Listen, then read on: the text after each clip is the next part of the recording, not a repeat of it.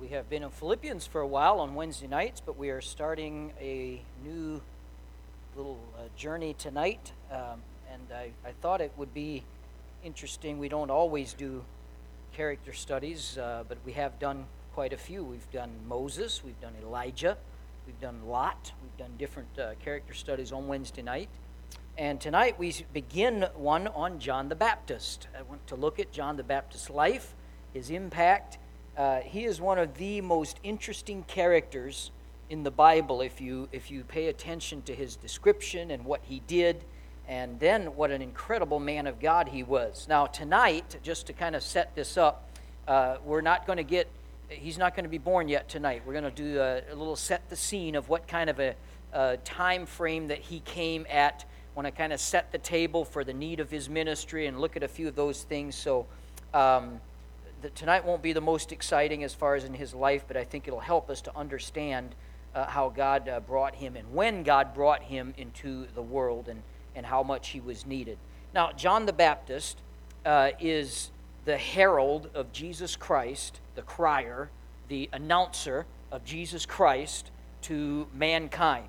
Uh, he is the connecting link from the Old Testament to the New Testament.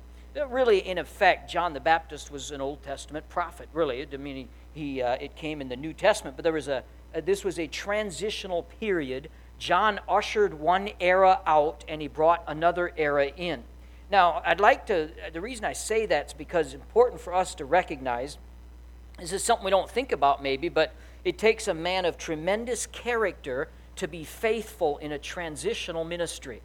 This is a hard thing, and, and we see it in Bible colleges, churches, uh, in, in, different, different uh, whether it be Christian or really uh, secular, even.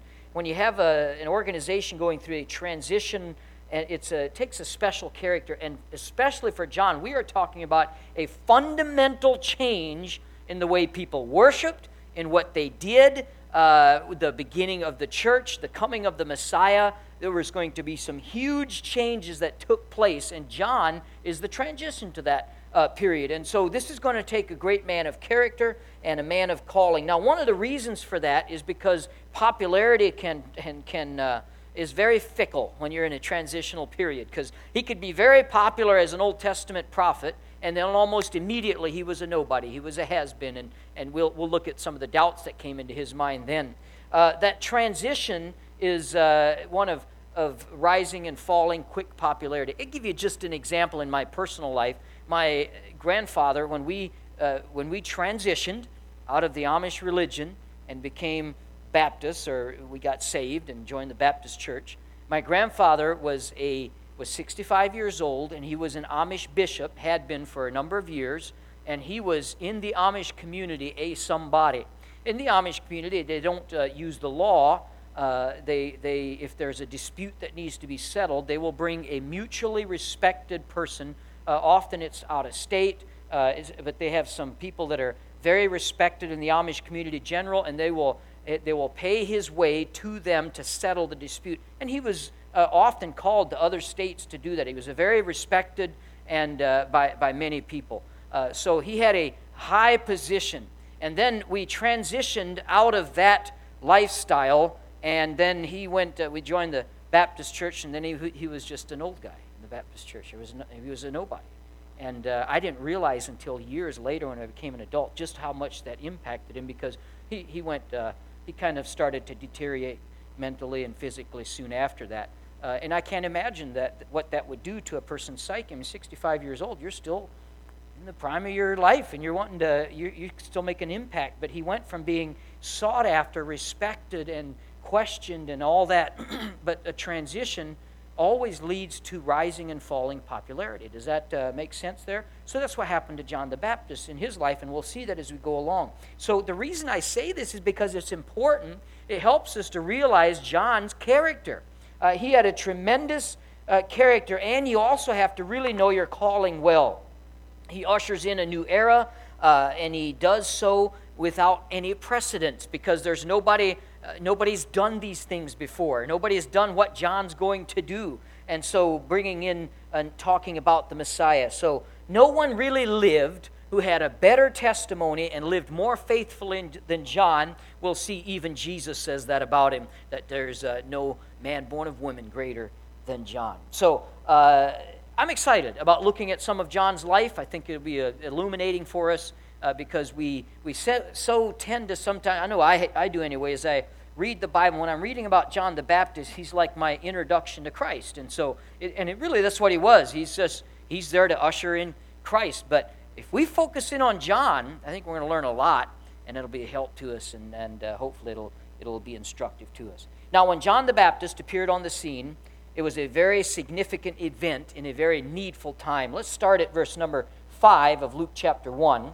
Uh, there was in the days of Herod, the king of Judea, a certain priest named Zacharias, in the course of Abia, and his wife was of the daughters of Aaron, and her name was Elizabeth. And they were both righteous before God, walking in all the commandments and ordinances of the Lord, blameless. And they had no children, because that Elizabeth was barren, and they were both now well stricken in years. Now, uh, we'll, we'll talk about them in just a little bit, but when John came, uh, it, it, again signifies a momentous change in the order of things. Uh, Luke chapter 16, verse 16, the Bible says, The law and the prophets were until John, since that time, the kingdom of God is preached. And so there was a dividing line here. You had the law and the prophets up until him, after him. Now we're talking about Christ, we're talking about grace, we're talking about salvation and the gospel. John's arrival signaled a, a, time that prophecy would become fulfillment. Uh, the focus would shift from Sinai to Calvary. Uh, the church would be founded. Gentiles would be included in the family of God. And that's what all happened right after John's life here. All of this was wrapped up in Jesus Christ, which is the one that John came into the world to announce. Now, truly, we can agree then that the world was in need of John when he came. In fact, for 400 years, God had been silent. And now John is going to come on the scene and uh, bring, uh, introduce Christ. Uh, he came in a godless time, in a wicked time when the world was in darkness. Luke 179 tells us that. Uh, the wicked were in power, righteous people were a minority. Religion dominated the landscape. Let's look at a picture of the scene that he entered. First of all, the political conditions. Look at verse number 5. There was in the days of Herod, king of Judea. This was Herod the Great. Uh, he was the oppressive ruler, he was uh, over all the land of Israel. And there's a lot about Herod we could go in. I don't want to focus on him, but uh, he was not a Jew. He was not a descendant of David, so he wasn't really uh, a true king of Israel. He was actually an Edomite, which means he was a descendant of Esau, which is uh, reverse to what the Bible teaches. A, a, a, child of Jacob should be ruling, not a child of Esau. So this was a very sad state for the Jewish people. Uh, few things would disgrace the nation of Israel like being ruled by an Edomite. It was contrary to the word of God. Uh, Jacob should rule, not Esau. And uh, Israel, though, had forsaken God, and this was one uh, or, or part of their judgment. So we understand that great sin provides or brings great judgment. Uh, there is always a uh, there, there's always a, a, uh, a price to pay when we sin. And so this was one of the things that Israel was going through. Now, Herod was corrupt, and through corrupt policies and schemes, uh, he retained favor with Rome. He was a moral tyrant. Uh, he had 10 wives, killed a few of them. Uh, he was brutal. He did not hesitate to kill uh, whoever was in his way. He killed his enemies. He killed wealthy Jews. He confiscated their wealth and really all you had to have is something he wanted and he'd kill you for it. Herod was a brutal, brutal man. He even killed members of his own family, including his, uh, one of his wives, and he also killed one of his sons uh, because of uh, just to protect his own power. Uh, of course, we know about his most cruel act was when he killed all the little children and trying to kill Jesus off. And uh, that's actually mentioned in the Bible. Uh, years later, one of his sons, Herod Antipas, would ask for John's head on a, or his, his, his uh, daughter-in-law, but he, he, he, would, uh, he would be responsible for killing John the Baptist. This was the time in the days of Herod. Now, this is when God brought John the Baptist. You know, there's something encouraging in this. Uh, no matter how dark the times, God's going to be at work. No matter how bad our life is going, God's able to bring some good into it and out of it. No matter how dark the time seems, Uh, God has not forgotten us, He didn't forget them. Now, they may have thought He did, but they were remaining faithful, and He did not forget them. God loves to show His power in the midst of difficult situations. He's not limited by circumstances, He's not limited by dark times. And He was not here, and He is not in our lives either. We forget sometimes because we think that when Herods are in power in the world, that God's uh, ability is limited to do something. Herod does not scare God. Uh, the Herods in our life isn't going to scare God. And so, even when there are Herods, uh, if, if you are even today in the days of Herod, don't be discouraged. God can still do a work. Don't give up hope. Uh, look up and look for God to do something big. Expect it, and uh, He'll demonstrate His power to you. So we have the political uh, conditions, and then look at the parental conditions. God is always faithful, uh, and He always has His faithful, even in the darkest of times. Remember, uh, in Genesis 5, there's even Noah, when there's only one left in the whole world, but God had someone. God always has His faithful. There weren't many godly people in this time when John was born, but there were two that we read about Zacharias and Elizabeth. And these would be the future parents of John the Baptist. Uh, John the Baptist would have godly people for his parents. Verse number six says, They were both righteous before God. This also is instructive for us. It does not matter what a dark time we live in, we can be righteous. We can do right. You might say, Well, preacher, you have no idea what kind of place I work at. Well, I've worked in some really bad places too, and uh, with some rotten people. And guess what? It's it's not as bad as this was. I bet.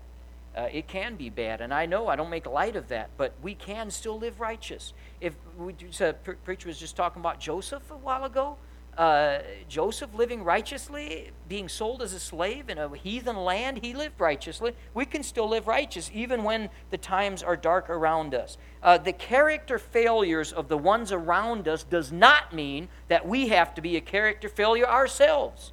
We can do right in the midst of darkness. This is what we see with Zacharias and Elizabeth. We cannot excuse our carnal living on the actions of people around us. Now, that's a good reminder. We talked about that Sunday morning. One day, one day we're going to stand before Christ.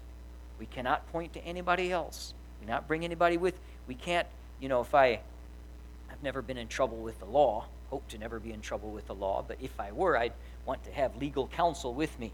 What do they say? If you re- represent yourself, you have an idiot for a client. Uh, I'd bring a lawyer. You can't bring a lawyer when we stand before God. It's just us. And so uh, we can't blame our failures we don't have to go along with the crowd. So we see their righteousness. We also see their reproach. They had a problem. Verse 7 they had no child. Uh, all hope was gone because not only did they have no child, but now they are old and uh, well stricken in years. And uh, talk, uh, we preached on, that's why I'm not going to focus, focus too much time. We, we spoke on Zacharias and Elizabeth around Christmas time, and, and we talked about that term well stricken is what they used, uh, uh, usually termed to be people in their 80s. So they were very up in years here. In those days, it was a terrible thing for a Jewish woman to be barren. And uh, this, which this also is instructive, because they were doing right, they were obeying God in the midst of a lot of darkness, and guess what? It did not exempt them from trials. They were absolutely heartbroken, and the thing they wanted the most in all the world, they couldn't have even though they were doing everything right. Boy, we got to realize and remember that righteousness does not preclude trials. Righteousness does not mean just because we're doing the right thing does not mean that we will never suffer. Sometimes for different reasons, and obviously we'll see what an amazing thing God did in bringing John the Baptist, but they didn't know that up until God did it. And so we, we got to remember that sometimes we just have to trust Him, like we sang starting out tonight. Trust and obey. This is what they did. They just kept obeying, just kept trusting. Even though they were faithful, God allowed this bitter trial to hound them uh, for years. Righteousness prevents a lot of trials. Those trials uh, brought on by sin. We have uh, we we can avoid a lot of trials brought on by sin. Amen. Uh, because of just living right. Um, I've never had a DWI do uh, DUI, DUI, or DWI, whatever it is. I've never had either one of them. Uh, I will never have one unless they include coffee as what I'm drinking, but I guess I could be a little under the influence of that. Uh, but you understand, uh, not drinking saves you from a lot of trouble, doesn't it? And uh, something I've never done and don't plan to, uh, that saves a whole lot of problems if I don't uh, drink. If I love my wife and I'm faithful to her, that saves me a whole lot of trouble, doesn't it? And so we, can, we can avoid a lot of problems and a lot of trials by living right, but that does not prevent them all. Sometimes kids will get sick. Sometimes we will lose our job. Th- things will happen still, and God is working a work in our life, so we just have to be faithful in the midst of it. Uh, sometimes the best Christians are subject to the most attacks because they're the most trouble to Satan. By the way, I think that's true for churches too. How many of you have ever heard or seen a Catholic church split? Maybe they have them. I haven't seen them. I don't even. I've never even heard of a Catholic church split. But I, well, there's a lot of Baptist church splits, unfortunately. Uh, when, and one of the reasons is that you know Satan doesn't attack those that are no threat to him. He attacks those that are a threat to him. And so, uh, just because you're going through it, Christian, don't get discouraged. Make sure you're right with God. Make sure that it is not something that you brought on yourself, and then trust Him. He's going to work something out in your life. Now, the world will, of course, respond much differently to trials. The world responds like Job's wife did curse God and die. Wouldn't that, wouldn't that a great wifey support there? What a wonderful, wonderful lady. Curse God and die. But that's not the case here. They just kept on being faithful. You see the political conditions. Then we saw the parental conditions. Now look at the priestly conditions. The corruption of the priest, the religious life of Israel was completely corrupt because the priesthood was corrupted. Now, obviously, I think we can understand if the religious leaders, if the pastors and the preachers are a bunch of a corrupted mess, probably the people will be too. And this is the case here. One of the big reasons is because they were influenced so much by Herod. In fact, Herod chose the high priest. And so we understand through the Old Testament the high priest was the one that was responsible for the spiritual temperature of Israelites, and he would lead them and he would help them. Well, here, when John came, the high priest was a political appointment by a wicked king. So we can imagine the corruption that was going on there. There's also the temple. Herod built the temple, but he did so so he could dominate the people all the more. He even put the Roman eagle on the temple uh, at the main entrance of the temple. And so this was, it was all political, it was all to control, uh, and, and it was just a bunch of corruption going on.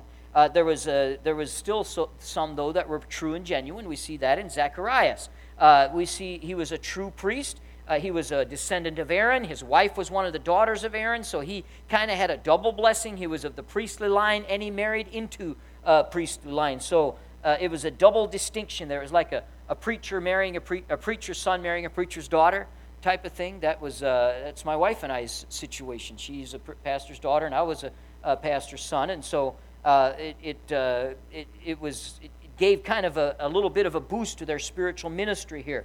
So now look at the announcement of the angel. And uh, we'll, we'll get into that really quickly here. I have 15 minutes to go through 12 points, but I bet I can do it. So uh, you stay with me here. Uh, but being born into a priestly family, so John was born into a priestly family. He would have been very well aware of the corruption of the other priests. And don't we see him hitting it hard when he starts his preaching ministry? We'll see that later as he uh, begins that. But let's look at the announcement of the angel. Look at verse number 13. Angel came to Zacharias, and the angel said unto him, Fear not, Zacharias, for thy prayer is heard, and thy wife Elizabeth shall bear thee a son, and thou shalt call his name John. And thou shalt have joy and gladness, and many shall rejoice at his birth. For he shall be great in the sight of the Lord, and shall drink neither wine nor strong drink. He shall be filled with the Holy Ghost, even from his mother's womb. And many of the children of Israel shall he turn to the Lord their God. Uh, I want to look at 12 things here about the coming of John we see right here. We'll just go through them very quickly. Number one, the coming of John. Uh, thy prayer is heard, thy wife Elizabeth shall bear thee a son. Zacharias, obviously Elizabeth, they were praying for a son for a long time. And delay does not necessarily mean denial because they kept on praying and they kept on praying and they kept on praying. Don't stop praying if you feel uh, uh, like you're getting denied. Sometimes God shuts the door, and, obviously we need to accept it then, but sometimes we feel we're just uh, n- not getting an answer we want, like maybe you have an unsaved family member or a wayward child or something. Don't stop praying. You just keep on. You keep asking God, and one day uh, He will answer that prayer. Uh, God knew the best time for that son to be born, and He brought it to be at exactly the right time. Delay will test our sincerity, but delay will never test God's wisdom. Trust Him. And uh, that's a, it's a uh, thing that we will not regret. Now, secondly, the naming of John. Zacharias and Elizabeth did not name their son. God named their son. Thou shalt call his name John. John is one of the seven people in the Bible that were named by God. Anybody know the rest of them? Let's see how. Let's see quiz time here, real quick. Who can name somebody else that God named? Adam. Actually, okay, John was one of eight people in the Bible that God named. I'm sorry. I, I need to stop asking. That, that embarrasses me a little bit. So, uh, Ishmael, Isaac, uh, Solomon, Josiah, Cyrus, and Jesus were all named by, and Adam. Okay, that's, that's right. Can't believe I missed the most common, uh, the obvious one. But anyway, the meaning of the name John is Jehovah shows grace. I think this is so appropriate. Uh, uh, it's fitting because he was the one who was the messenger for the day of grace. Uh, the, now, I, uh, we talk about different ages and, and uh, uh, in, in the Bible and all that, and, and I am a dispensationalist. I believe we're in the dispensation, the church age. But many people call this the age of grace. I understand. I don't argue with them. That's fine. That's, that's what officially on most of the papers this is called the age of grace. I believe God was grace uh, had grace in all ages, so I like to call this the church age. But but that's just a, that's just a, a, a uh, preference. But here he brought on the time, the age of grace here, and how important, how appropriate here that it started with an announcement with a name that starts and means grace. So the coming of John, the naming of John, look at the rejoicing in John. John's birth will bring joy to many. Thou shalt have joy. That's an obvious one. His parents would be happy, but many others would as well uh, because of what it would mean to the Israelites. The joy over John uh, involves spiritual things, godliness, prayer, the coming of the Redeemer, salvation. By the way, that's where real joy comes from, is spiritual things. Not uh, this wasn't because John's going to start a lottery system that's going to make people rich. This was a spiritual joy that he was going to bring. Number four, the evaluating of John. Heaven's evaluation. Uh, heaven said of him in verse 15 here, um, the angel said, He shall be great in the sight of the Lord. This, by the way, is true greatness. Greatness in the sight of God is greatness, not greatness in the sight of men. Uh, listen to what McLaren wrote No description is more misused and misapplied than that of a great man. Every little man that makes a noise for a while gets it hung around his neck. That's kind of some truth to that. We especially see that in the television world today. But uh, there are certainly those that the world says are great that are not great in the eyes of God just out of curiosity, I Googled who the greatest man in the world is right now. Uh, anybody want to guess who that might be? It wasn't me. I was very disappointed at that. Uh, but according to Esquire magazine, Warren Buffett is the greatest man alive today. Uh, according to the website site Top Tens, which is voted, uh, th- this is the, they, they have top 10 lists, and this is by voting of people the greatest man that ever lived was Muhammad, second Jesus Christ. It's kind of sad, isn't it? Uh, so I will not be going to the world to define greatness. Amen? Guess what they called Herod? History calls Herod Herod the Great. That's not what the Bible. The Bible calls John the Baptist great. Isn't that a neat thing? History and the Bible disagree. History and God disagree here about who is great. Uh, Herod was not great. John was great, even though history calls him Herod the Great. Uh, Herod, uh, heaven is going to evaluate greatness on a different basis than the world does. How would Gabriel, or are we saying heaven here, count greatness? Those who do great things for God, they consider great. Those who do little for God, considers little. So let's take God's standard for greatness. I want to be great in heaven's eyes, don't you? Rather than in earthly eyes. And uh, so let, we, we can get very caught up and trying to uh, achieve human applause as well. Number five, the abstaining of John. He shall neither uh, he shall drink neither wine nor strong drink. Now, it's interesting that right after it said that John shall be great in the sight of the Lord, uh, we see next he will not drink strong drink. I believe these things go together. I don't believe you'll ever be a great man in the sight of God if you're a drinker or taken to drink, someone who does that regularly. Uh, there's good reason, and there's many commands in the Bible that tells us to abstain from drinking. And uh, John practiced self-denial to his fleshly appetites. By the way, there are some here that uh, say that he was uh, that that uh, uh, what is that called? That Samson was a Nazarite. But this was not a Nazarite. No place in the Bible does it say he was a Nazarite. It just says that he wasn't uh, shouldn't shouldn't drink strong drinks. And it's a it's a basically a a precursor to his whole life. He would he would deny himself uh, throughout his whole life and uh, make his life about serving the Lord. And then we see the filling of John. Gabriel said, John shall be filled with the Holy Ghost even from his mother's womb, verse 15. This does not mean he was saved before he was born. This does not mean uh, or promote infant baptism. Both of those have been drawn from this text. It does not mean that because you have to look at the Bible in its totality. You cannot pull a doctrine out of one little incident that's shaky in the first place. And so, uh, f- filling, by the way, in the Bible, Holy Spirit filling is always associated with service, not with salvation.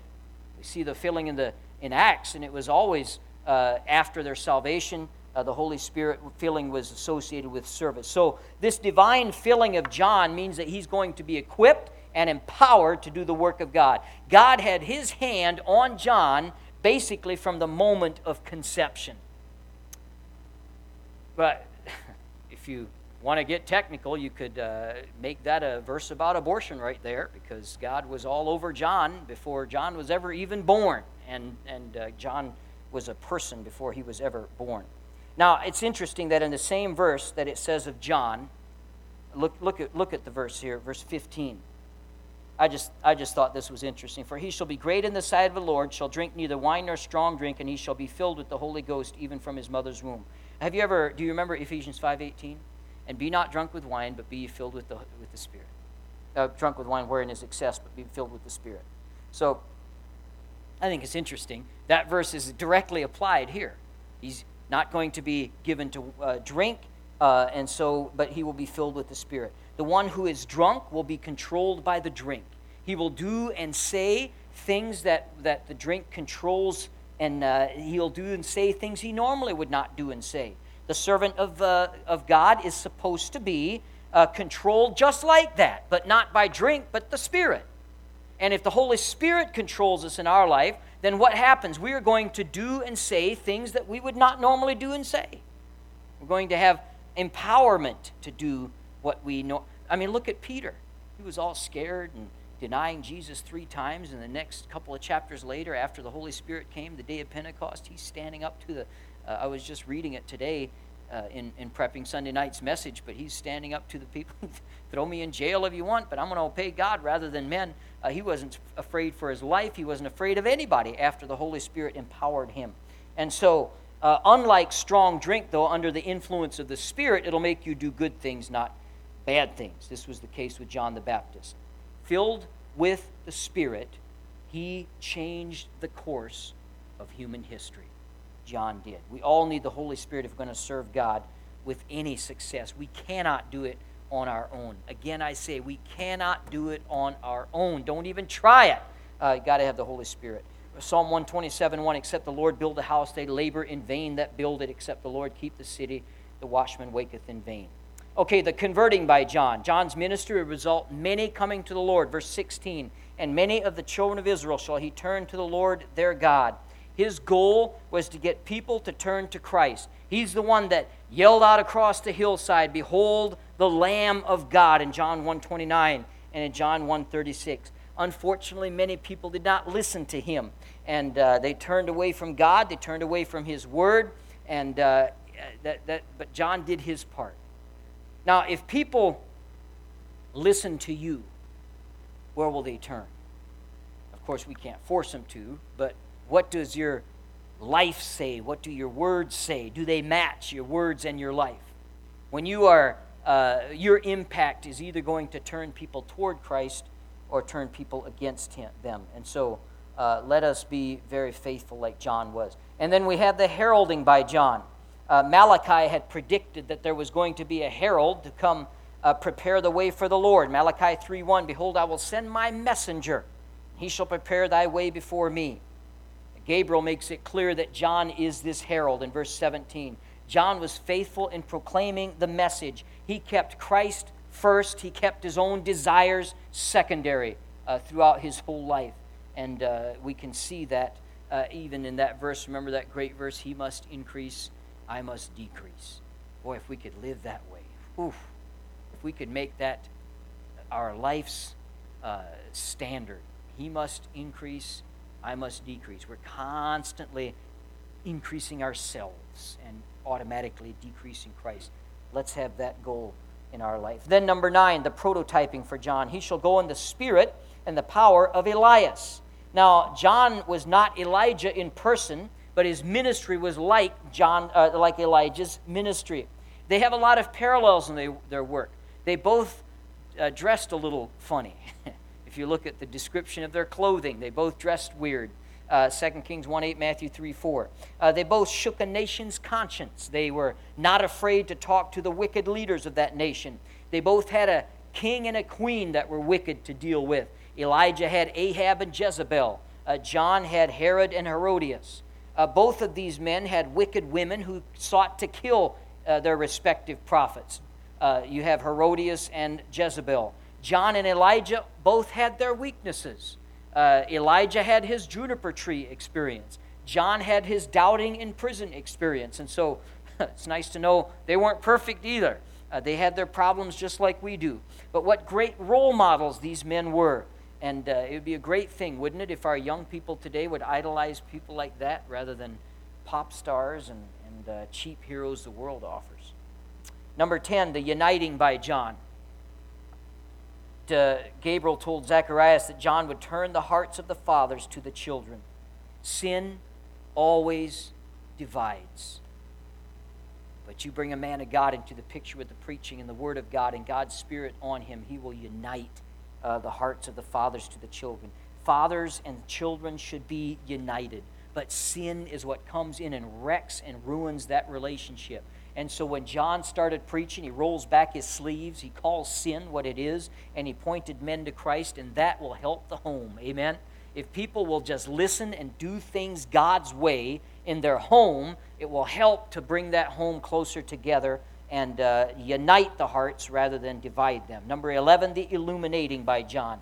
Gabriel said that he would turn the disobedient to the wisdom of the just.